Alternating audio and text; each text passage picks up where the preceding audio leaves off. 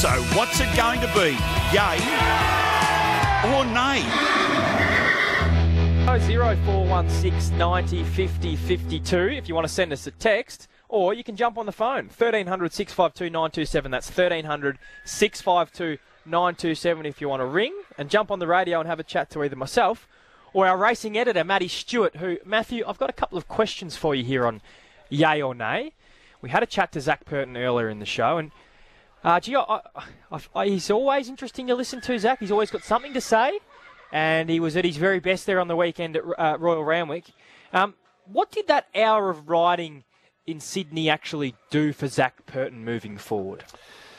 Well, if you ask Zach, he'd say that he's the world's greatest superstar and it won't do anything. Um, but I think in the context of this next phase of his career, um, as much as he's Mr. Hong Kong and he's a superstar jockey and he's he's very much full of self belief, uh, as Hugh Bowman would have experienced in Sydney, when you go to a new jurisdiction, you have to you have to reprove yourself. Like there's a lot of people in Sydney racing who would have seen Zac Purton coming in thinking, yeah, he's, he's good in the fishbowl in Hong Kong.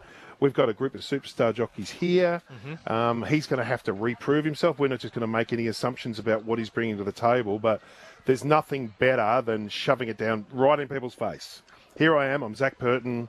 These are the two rides that my incompetent manager got me that mm. I didn't think were I good hope he wasn't listening. Uh, and then he lobs on uh, these two, Communist and Artorias. So uh, you're only as good as your last ride in racing, and, and fashion's very fickle. So Zac Purton flies into town, goes bang bang. If Zac Purton now decides to to come back to Australia, he's just got this momentum now. So, but it sounds like listening to him that if he does make a decision, uh, it's not going to be one that's going to capitalise on this little bit of momentum because it'll Yeah. be a year away. Yeah, and, and I think the other thing as well, Matty, is that now, if he does return, you know, for little stints here or there, for a weekend here or there, whether it's Golden Slipper Day or um, Queen Elizabeth Day, or whatever it might be, and, and he makes people aware that he's coming down, well, well owners can, will now be going, hang on a minute, have you asked whether Zac can ride our horse? Because they would have seen what he did over the weekend, Yeah. and they now got that reminder of just how good he is. Well, look at what Jamie Kah and James McDonald are doing when they drift over to Hong Kong and come back. So there's a lot of drop in, drop outs going on with these superstars at the moment, and it's it's always been a bit that way. Yep. So- but now, and Blake Shin's another one. it's not always easy to come back and get those rides straight away and go as well as you were before you left as well. No, absolutely. Hey, uh, Leroy from Tassie's decided to jump on and give us a call, and you can do that on 1300 652 927. Uh, Leroy, thanks for jumping on. What have you got for us? Well, good afternoon, M people. How are we? Well, thank you, mate. Uh, M people, I like that. yeah, that was not Yeah, bad. picked up on that. Good one, Leroy. Yeah, thank you. Uh, look, just uh, just My pleasure, mate. My pleasure. Yeah, you'll have a you'll have an entry song for us shortly, no doubt, you fellas. Uh, Yeah, look, we'll protest payouts and multi bets. A lot of the corporates will give you the protest now, which is fantastic for the punter.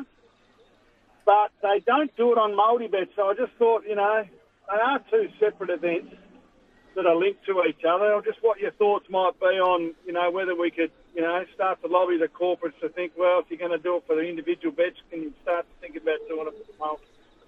Well, look, there's there's a lot of issues with corporates, uh, but one of the, the little generosities of the corporates is that they don't have to do it. It's a little uh, um, a flag flying exercise they do for themselves to try and attract patrons and punters, and that is. Uh, the tab can't do it before correct weight, so we'll give you a payout on a protest and all that sort of stuff. So we'll we'll we'll entice you with that. But so given it's something they don't have to do, what you're suggesting is why don't we ask them to do something else that they don't have to do? I think what they're doing is just drawing a line in the sand, saying, "Yeah, we'll do a protest payout. We'll we'll pay out before correct weight." But but that's as far as the generosity goes because it's a they are going a little bit above and beyond by doing it in order to, to gather clients. So uh, to answer your question, Leroy, I'd say they probably could do that. But they're already meeting you halfway, and they don't necessarily need to either. So 1690 50 52 if you want to send us a text or 1300 652 927 if you want to be like Leroy and give us a call Matthew and you can even come up with your own nickname for uh, our combination here Well, we've got we're giving him Leaping Leroy. Leaping now? Leroy from Tasmania. Thanks, thanks for that, Leaping, and call in any time, Leaping. We we love uh, having a, a chit chat to our listeners, and we sometimes have stars in here like Steve and that who they can also have a chat to. so. Absolutely, he'll be on very shortly. Uh, I AFL editor Mark Stevens and Matty. I don't know if you remember, but last last Thursday we had a chat to Mitch Beer on the Country Racing Show, and he declared one today. He declared one at Wagga in race five. Magnolia Bell. It was four dollars at the time. There's been a couple of scratchings. It's into three dollars thirty. Goes around at four twenty-five this afternoon. So if you like me and you've already had that bet, it's a nervous four hours coming up. So for those listeners that haven't got on yet, Mitchy Beer was declaring Magnolia Bell race five, number six at Wagga I've got a dangerous little balance in my phone account. Oh. How, look, this is live radio. He I'm going did to take declare listeners through me in the act of having a bet on my phone. Hey, speaking of Mitch Beer, I don't know whether you saw his tweet, Matty, but um, there was a, an article posted. So this is on His tweet, he says I- 3,000 I, I know. I know. This was actually one of the more serious ones, believe it or not. Eight aspiring, this is racing.com's tweet, sorry. Eight aspiring jockeys will be inducted into RV's apprentice program at Flemington on Monday night. So uh, that's tonight, obviously. And Mitch Beers sort of quote retweeted it. He said, eight! Exclamation mark. How many kids knocked back? Understand not all that were formerly taken ended up, ended up fully fledged senior riders, but a large majority stayed employed in the industry. A genuine staffing crisis in racing, and this doesn't help. What do you think of that? Yeah, it's been a, an ongoing issue for a long time, and we've been onto this for ages. Obviously, the industry has a um, staff crisis, and the argument for those, like Mitch Beer, Mick Kent's another one who's argued Yep. for this, that we should have more apprentices come through the system, is that it can also parlay these people into other jobs. So it just widens the, the funnel of, of potential staff. Um, so yeah, the, the, the Jockeys Association doesn't seem to feel the same way. I've spoken to Alf Matthews and, and others about it. They think the limit is about right, but I, I know there's a lot of kids who get knocked back and and they're told to come back in 12 months' time. Well, 12 months is a long time to lose interest, isn't it? So uh, I think there there is a very compelling case for uh, more than eight, uh, and I think it's a discussion that should be uh, ongoing uh, to get to a point of resolution because it seems like the those on either side of the, the discussion tend to be very dismissive of the other side of the discussion. So I think I think it, those who say we don't need more than eight, um, I'd like to hear a little bit more about why they think that. Yep. Very interesting. 0416 90 50 52. Send us a text 1300 652 927. Matty, a lot of talk about the All Star Mile, but I reckon this sort of conversation comes up nearly every year when it gets to the All Star Mile. That a few of the horses that were voted in don't end up racing there, and then there's the confusion over who actually is going to get the, the wild cards and also the emergency horses into the uh, listed into the race. And then there's that talk about whether or not they're that strong, and it starts to. Get, do you know what? The, the, the point I want to make is maybe they should just reduce the amount of runners actually in the All Star Mile. That's if you want it as a super elite, highly rating race. Yes, I agree. Then you make it elite. Like that's like the argument about the Cox Plate. But unless I've misunderstood the tone of the All Star Mile when it was first created, it was based off the back of a race in Japan. But the Australian interpretation of it was battlers, dreamers, um, eclectic sort of attract uh, to everyone, you know, across you know the smallest of stables and the smallest of owners to the biggest of stables. Where this is a race where we are all equal, and um, it's all about community popularity and things like that. And for that reason, and I know I've said this a lot, it shouldn't be weight for age. Yep. It just shouldn't be weight for age, and you know, like the inevitable, for instance. Like I would think the best story you could possibly get, the best narrative, the best impact that racing could have beyond the bubble would be if a little tiny little horse with a group of battler owners from Tasmania was able to come over and in this particular race was able to win the lion's share of five million dollars because it's good for the the ongoing sell of the race as this race for dreamers and battlers and voters and so on. So mm. I think you've got to come up with a unique weight scale to give the, the 40 to 1 chances, uh, uh, you know, make them 16 to 1 chances. Um, I Because it rotates from track to track, I think that the capacity field size varies from Moonee Valley, Caulfield, and Flemington. I don't think Moonee Valley could run as many as Flemington. And I think it comes back to what Peter Moody was saying earlier. I, I don't have a lot of issues with the All Star Mile, but the one I I agree with Moods, the confusion of if you've got top 10 that go in, well, then surely the top 20 become the top 10 if a lot of the top 10 don't. You know, you just Yep. move up a rung, Yep. as far as I'm concerned, because these are horses that people have gone out of their way to vote.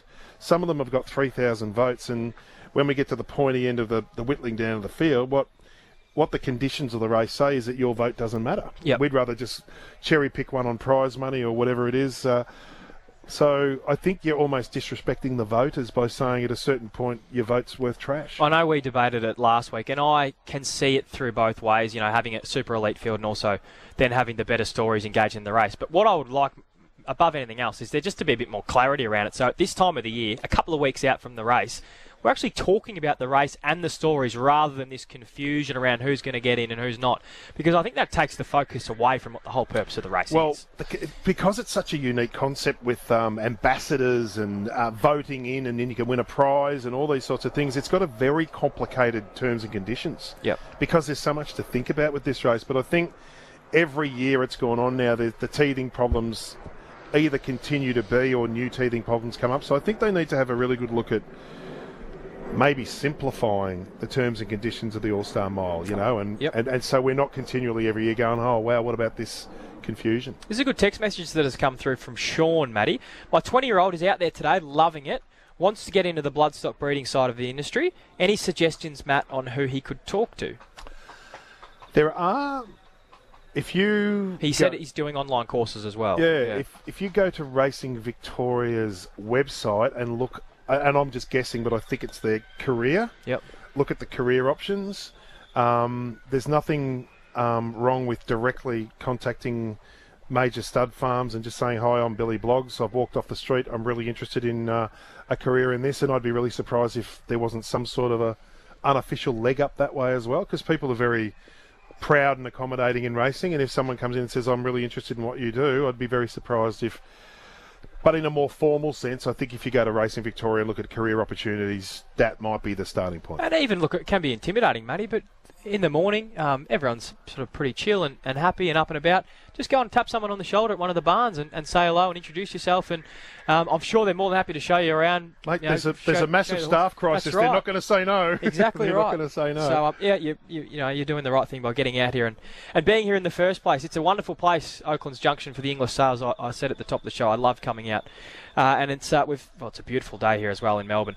Matty, last one before we take a break is Captain Ravishing a myth? I think he's the product of a an industry that is really conscious of uh, its profile. And any good horse that comes along in harness racing, they tend to. Is this the best ever to try and get a headline and try and get a bit of a uh, bit more following? And I totally understand that in a marketing sense. But what we're seeing is a horse who can't get his act together, who's lost his last two. So He reminds me, and this might be unfair, but it's, I'm just. You know, this is just my opinion. He reminds me a little bit about what's happened to Profondo in the Gallops. Oh my god! Just in terms of, you know, being really hyped, did win a big race early on. You've one. profondoed him. Yeah. Well, no, no, yeah, a little bit. No, I in agree. terms of the way he's been. Hyped and then performed at the top level. Well, Yeah. the good thing for Captain Ravishing is he's got a lot more opportunities to get his act together, and, and one's, one swallow doesn't make a summer. A couple of defeats, if he wins his next five and smashes track records and then gets his act together, Mm. we won't be having this conversation. 27 past 12. We'll take a break here on Big V Racing. We're live from the Inglis Premier Sales here on day two of the sales. We'll come back, and our AFL editor Mark Stevens has a host of football news.